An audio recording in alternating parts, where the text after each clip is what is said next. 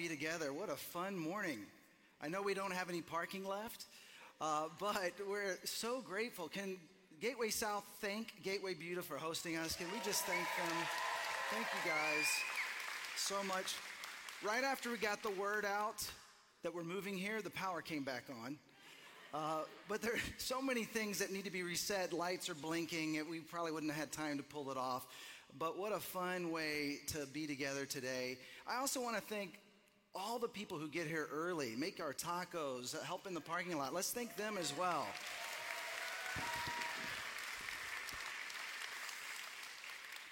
Well, it's also great to be back in America. After uh, two weeks in India, it was an amazing experience, a challenging experience. By the way, every once in a while you'll hear uh, fans cheering for us in here if you're new to this venue. Uh, but if you give to Gateway, I got to see what some of your giving is doing.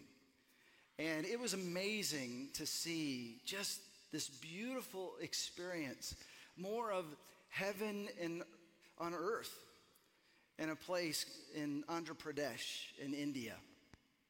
And Impact India 360 has amazing work, helping from womb to tomb, is what they say. They have a hospital that you and I helped build. And in that hospital, they have doctors helping give birth to women who do not have insurance. They also have a school that serves children, many of whom do not have parents or a place to live. There's some pictures of the kids, uh, even a video of them playing. There we are. She really wanted uh, John Burke to take a picture uh, with her. And there's 210 children. Some are from the neighborhood, some don't have parents, some have single moms that couldn't take care of them. And they also invest in kids that graduate from this school and go on to college. In fact, Kimberly and Robert Watson Hemphill have been a big part of that. And 80 different people have been able to go to college. Yeah, that's amazing. We're so grateful for that. Uh, but we were there to help invest in the pastors, and they have about a thousand pastors over the years that have been able to go out and, and start churches. Some of them are starting churches in places where there is no church. And so having a chance to, to be there, to be part of that training was just really remarkable. And uh, there we are doing the training. And they have a home for seniors uh, that don't have a place to live. The Social Security and, and, some of that, they don't have quite the same. In fact, if your family's not willing to take you, you're on the streets. Except for this ministry has created a, a, place, a building where these seniors have a, a place to live out the rest of their lives with dignity. They have sewing classes to help women who have no income. And all of this is in a village of a million people If you can imagine, a million people. But it's a village. When you go to a, a foreign country, it can be really challenging because there's different customs, there's different cultures. In fact, if you've ever been on one of our Go teams, which is what our, a lot of our students have been on these trips to serve in different cultures, and we teach them when it comes to culture, it's not wrong, it's just different. Eh, but it feels wrong when you're there and things are just so different, especially when you're overwhelmed and you're jet lagged and, and, and tired. And, and so in this village, there is no underground plumbing. And so sewage just comes down the curb. And you can see men using the bathroom on the curb. There are wild animals, chickens, cows, uh, monkeys, pigs just wandering around, eating the trash that's all along the side of the road. And then you experience just when they burn the trash, just it, it burns your eyes and it's uncomfortable. And then the mosquitoes seem to especially like me for some reason. And uh, I'd wear this little long sleeve jacket, kind of very lightweight, but it's so hot and humid. Uh, to them, it's their coldest month of the year. In fact, we would get up early and, and do these little walks with the kids. And here's a picture of a couple of the boys wearing big puffy pink coats because it was almost 70 degrees. It was that cold. Uh, and the food is really delicious, but it's really spicy. And I started developing heartburn. And so I looked up how do you stop, you know, heartburn? And it basically said leave India. And I knew I couldn't do that. Uh, I mean, it didn't say that. It said, don't eat spicy, rich, you know, foods, which is all that we were eating every single meal. And the mosque would blare out this morning call to prayer every day, about 5:45 in the morning, whether you wanted it to or not. And there's all these things that are happening, and it's easy to become judgmental. It's easy to become frustrated. So I'd have to remind myself, wait a minute, I'm here to serve and to serve with humility. And there's much for me to learn. And as hard as it was at certain points, there were also moments that were more remarkable than I could have ever imagined. A couple of my favorite experiences, um, most of all, the children. I mean, these kids were unbelievably kind and loving, and they get up every day at 5:30 a.m. And they get dressed and ready, and then they come out to the courtyard at 6 a.m. and they do this march and they sing their hearts out to Jesus. And then at 6:30 they have chapel. And at the end of chapel, they come up to me and John. They like fight to get over to us, and they love to shake our hands and they say, Jesus loves you, Jesus loves me, so I love you. Every day, I mean, there's like a crowd of people. I felt like One Direction, you know, like all these people clamoring to just touch my hand and tell me that Jesus loves me and that they love me. And on the last day, these children, literally every single one of the 210 children, they got in a line one after another to say, Jesus loves me, Jesus loves you, and I love you. Just one after another. I, I have a little glimpse. I want to show you these kids singing their hearts out. Listen to them as they sing. same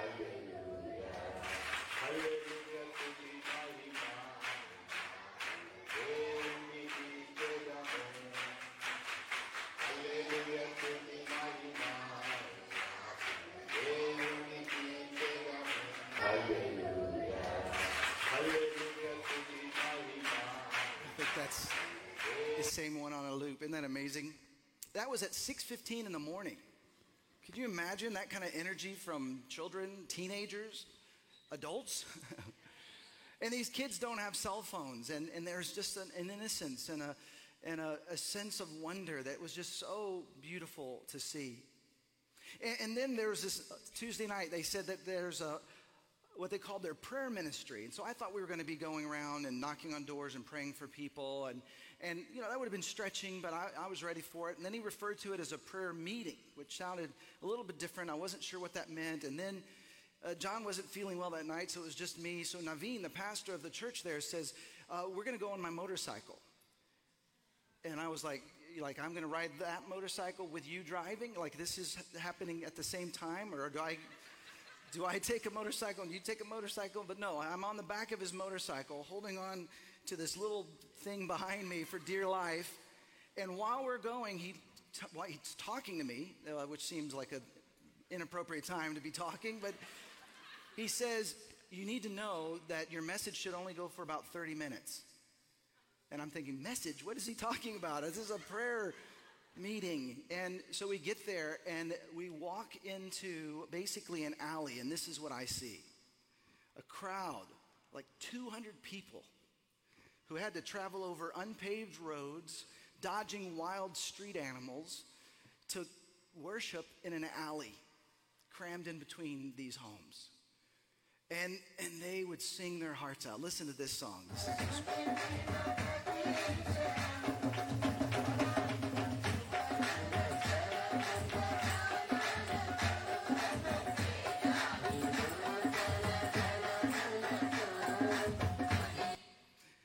just singing their hearts out. I'm sure the neighbors hated that night.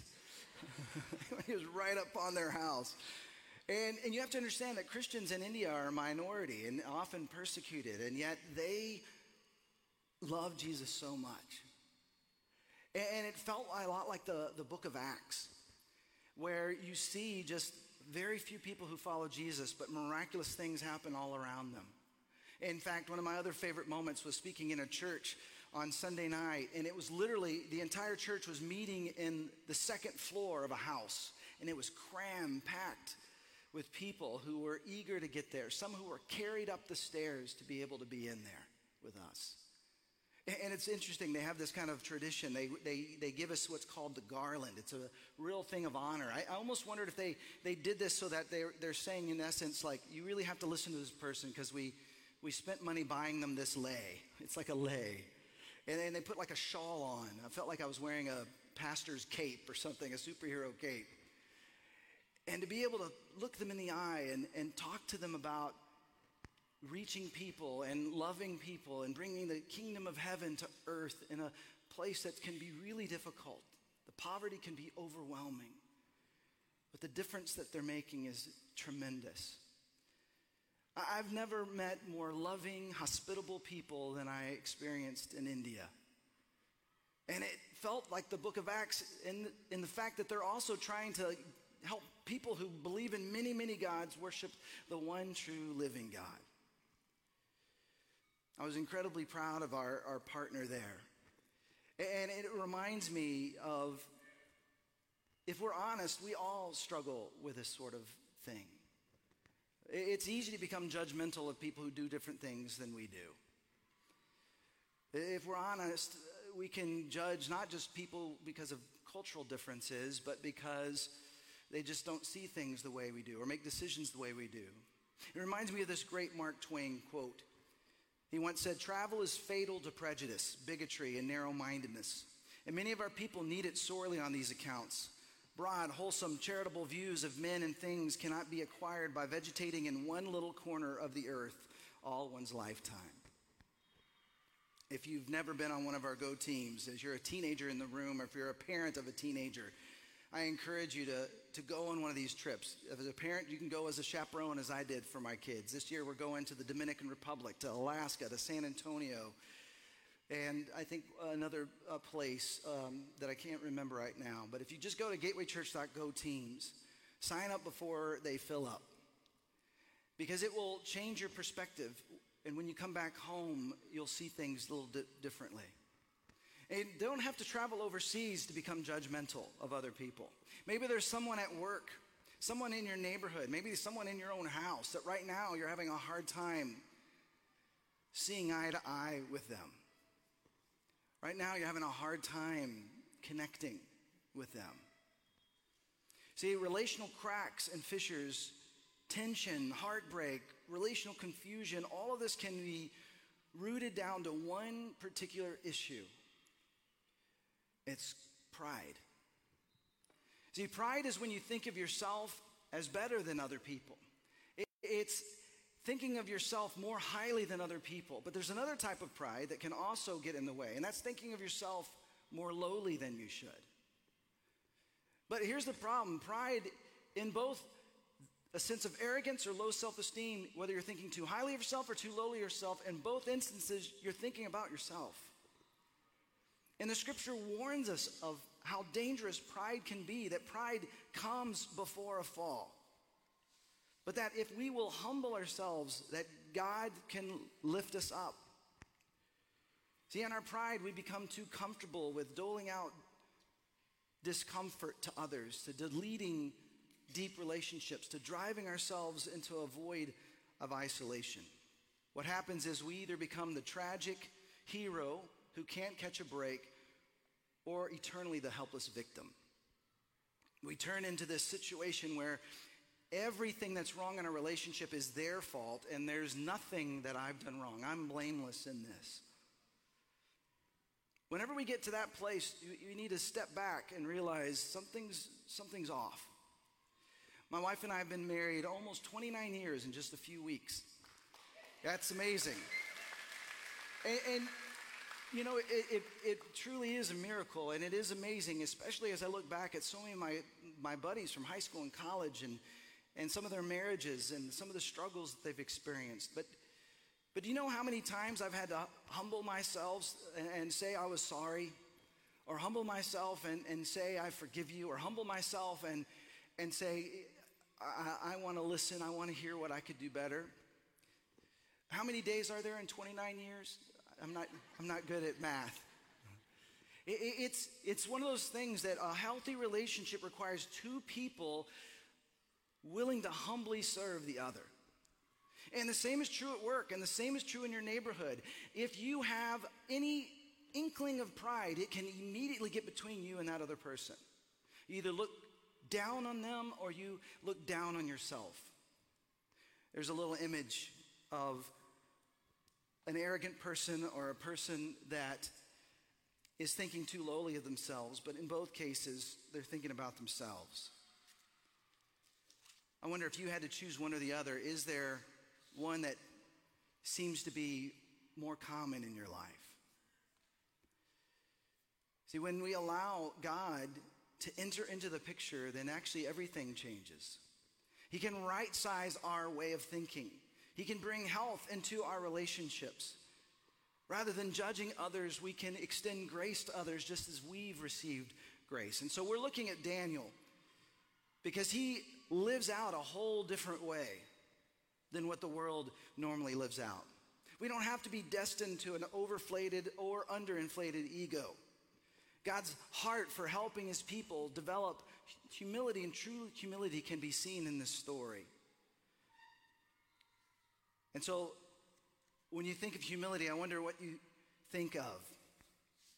It's funny, I remember somebody telling me a few years ago, it's a, a silly joke, but they said, Have you ever heard of the book Perfect Humility and How I Attained It? They then described it was written by a man named I Am Proud, right? And see, the sad reality is if we don't humble ourselves, oftentimes we can get to the same place, it just requires humiliation. See, humility is when we choose to do it, humiliation is when it happens to us. And so we, are we're, we're having fun, you know, throughout this throwdown. And I, I should just tell you that Jesse and I, representing Generation X and the wisdom that comes with Gen X, hope to dole out a little bit of humble pie to John Lee and Caitlin Schwartz, right? And actually, Sulinda and Peter are going to be the referees up at South, and then we'll have Chrissy Sampson and Jacob Rosa, the referees here. I think they're going to keep us in line. But I know next week is going to be so much fun, just as we have these amazing young leaders uh, taking the stage and learning from them, even as we humble them along the way. But humility, let me give you a real definition. A real definition. Humility is the confidence in who God is and who God says I am. No more or no less. See, throughout the series, we've been looking through Daniel. He actually begins a resistance movement from the very first pages. He's a, a young man in exile. He's been removed from his family, from his hometown. He's now a slave, a hostage, forced to serve a king, a tyrant.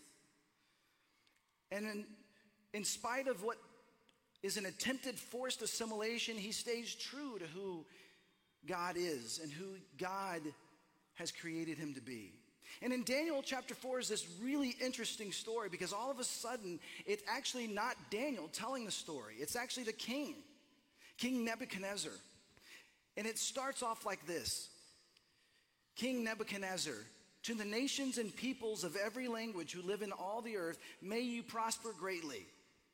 It is my pleasure to tell you about the miraculous signs and wonders that the Most High God has performed for me. Now, this is an amazing beginning because this is the king of Babylon. Babylon, when you hear that word, it is now synonymous with debauchery and evil.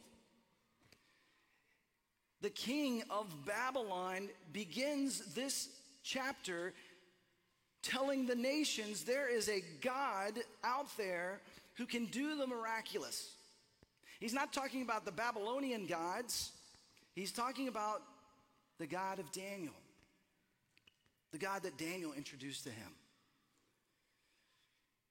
So, what in the world happened to him that he would get to this place where he would say, these kinds of things. See, one of the things we can draw out from this is that worship is a sign of humility. See, worship is a chance for us to rightly position ourselves as creative beings who hold incredible capacity to cultivate beauty and goodness, and yet at the same time acknowledging our incredible limitations. and that there is a God that we can entrust our lives to, one who has good for us, who can help us through the difficult times. And so, what we discover is the end of the story is a completely transformed evil king. And then he goes into telling us what happened. See, it all began with a dream, which in and of itself is pretty remarkable. This king had dreams given to him from God. And he would often bring them up, and all of his council could not help him. All of his magicians and wizards, none of them could help him. And so he would reluctantly bring in Daniel because he had heard that he understood what these dreams meant. Have you ever had a dream that may have been from God? Eh, were you willing to ask someone that might have a little bit more experience in that what God is saying?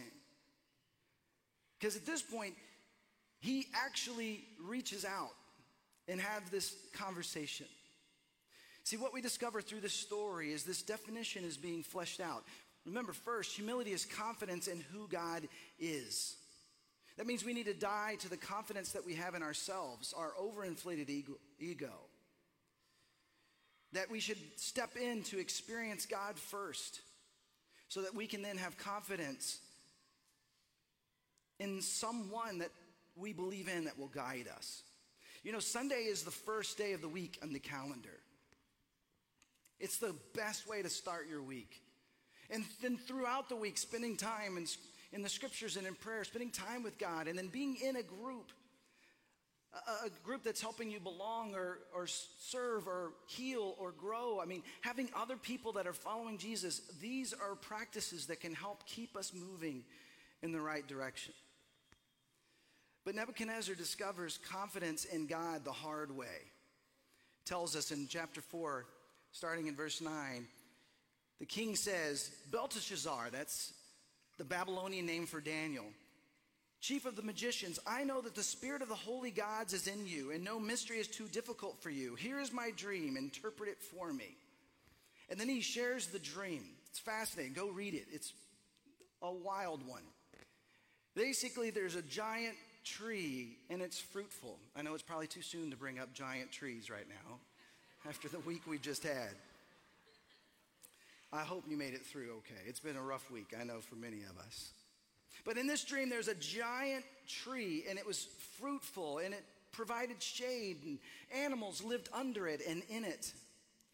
But then all of a sudden, these messengers from heaven announce that it will be cut down to a stump, and then somehow the stump turns into this man that becomes like a wild animal.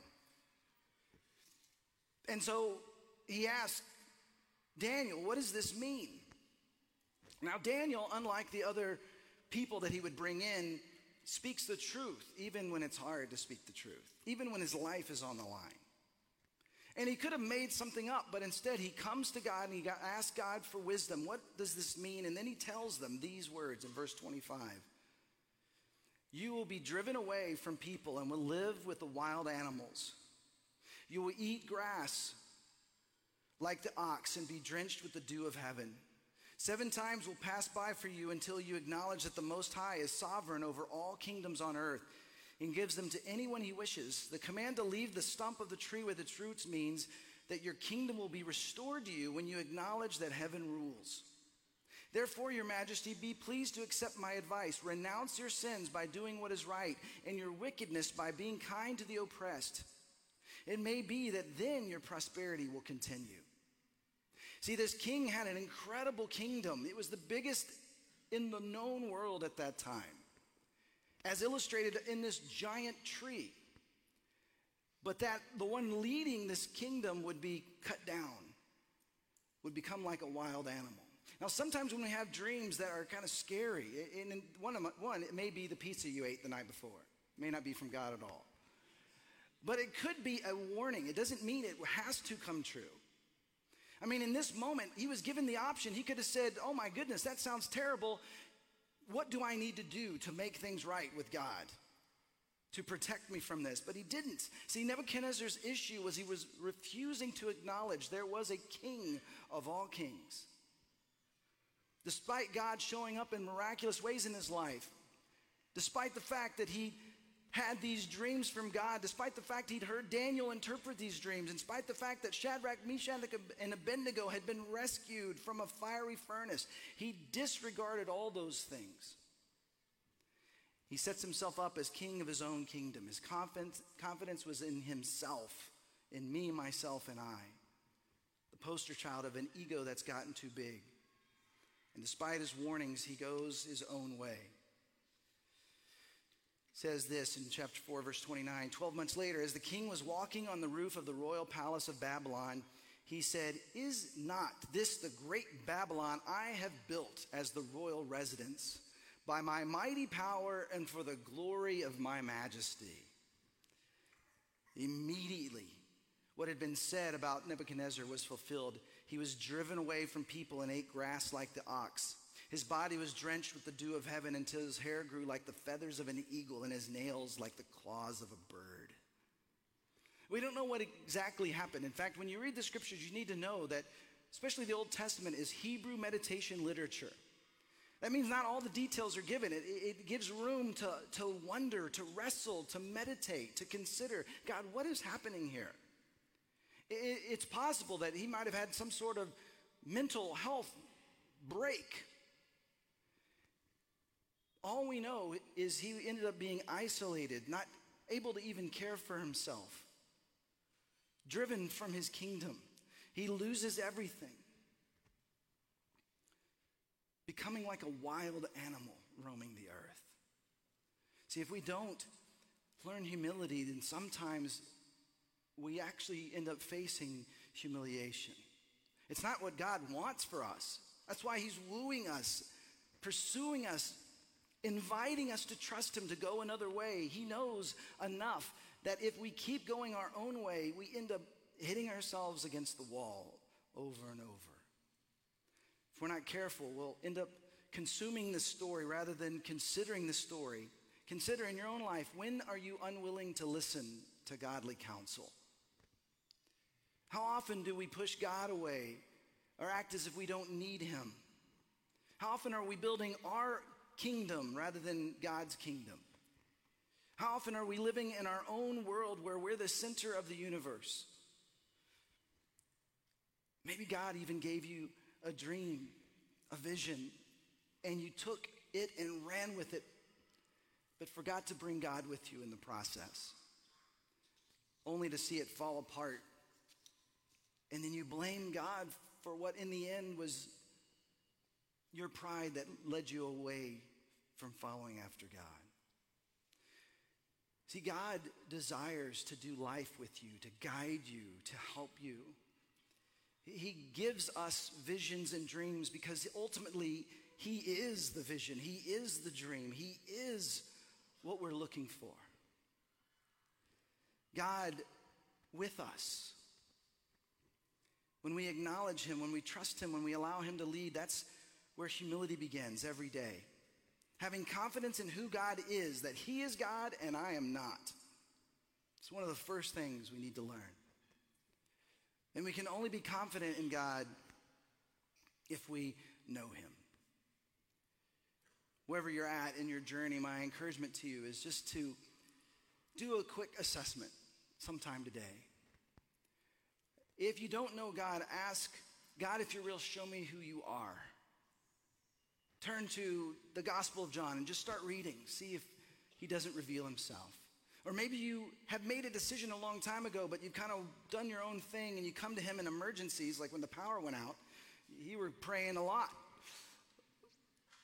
But what if, what if you were putting God at the primary source of guidance and leadership in your life every day? Just do a quick assessment sometime today. How am I doing when it comes to putting my confidence in who God says He is and who He says I am. One of the things that we see in Daniel is he's able to serve the worst boss ever. You and I think we have bad bosses sometimes. He actually had a tyrannical king as his boss. But he endures the exile and he doesn't crumble and he stays true to who he is because he knows the creator and he knows who he's created to be. the beautiful end of this story is that the king decides to surrender his life to God.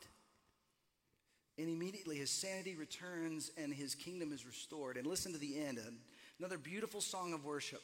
At the end of that time, I, Nebuchadnezzar, verse 34, raised my eyes toward heaven and my sanity was restored. Then I praised the Most High. I honored and glorified him who lives forever. His dominion is an eternal dominion. His kingdom endures from generation to generation. All the peoples of the earth are regarded as nothing. He does as he pleases with the powers of heaven and the peoples of the earth. No one can hold back his hand or say to him, What have you done? At the same time that my sanity was restored, my honor and splendor were returned to me for the glory of my kingdom. My advisors and nobles sought me out, and I was restored to my throne and became even greater than before. Now I, Nebuchadnezzar, praise and exalt and glorify the King of heaven, because everything he does is right and all his ways are just. And those who walk in pride, he is able to humble. See, he learns humility. And here's what's interesting at the in the middle of all this, he writes in verse 8 Finally, Daniel came into my presence, and I told him the dream.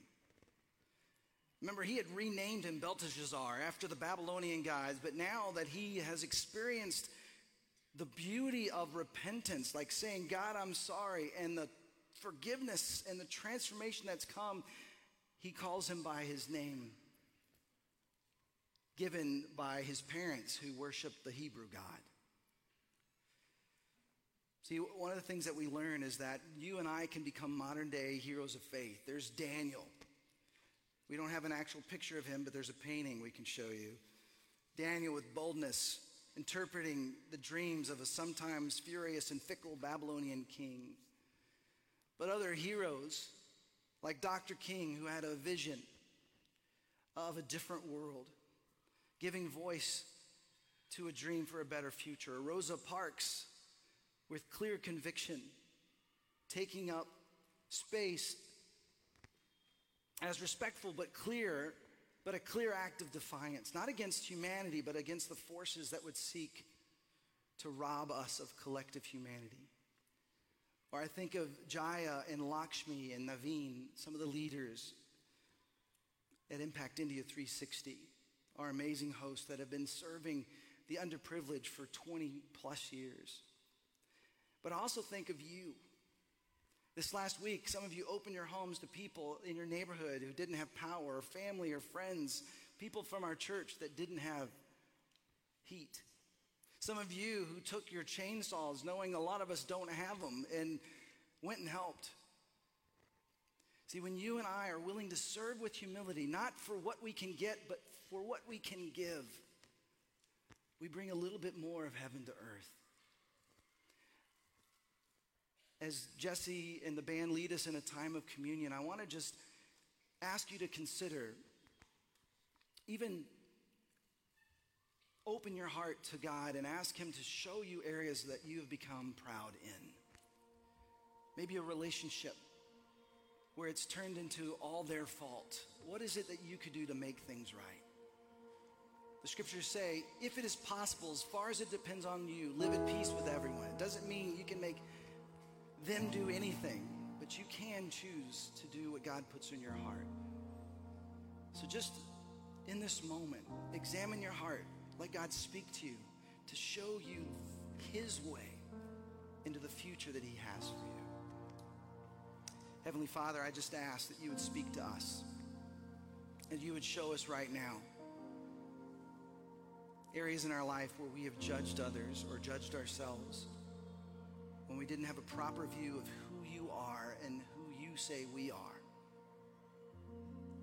God, speak to us in this moment, we pray. Thank you that you love us, that you have good for us, that you want to bring good through us. Pray this in Jesus' name.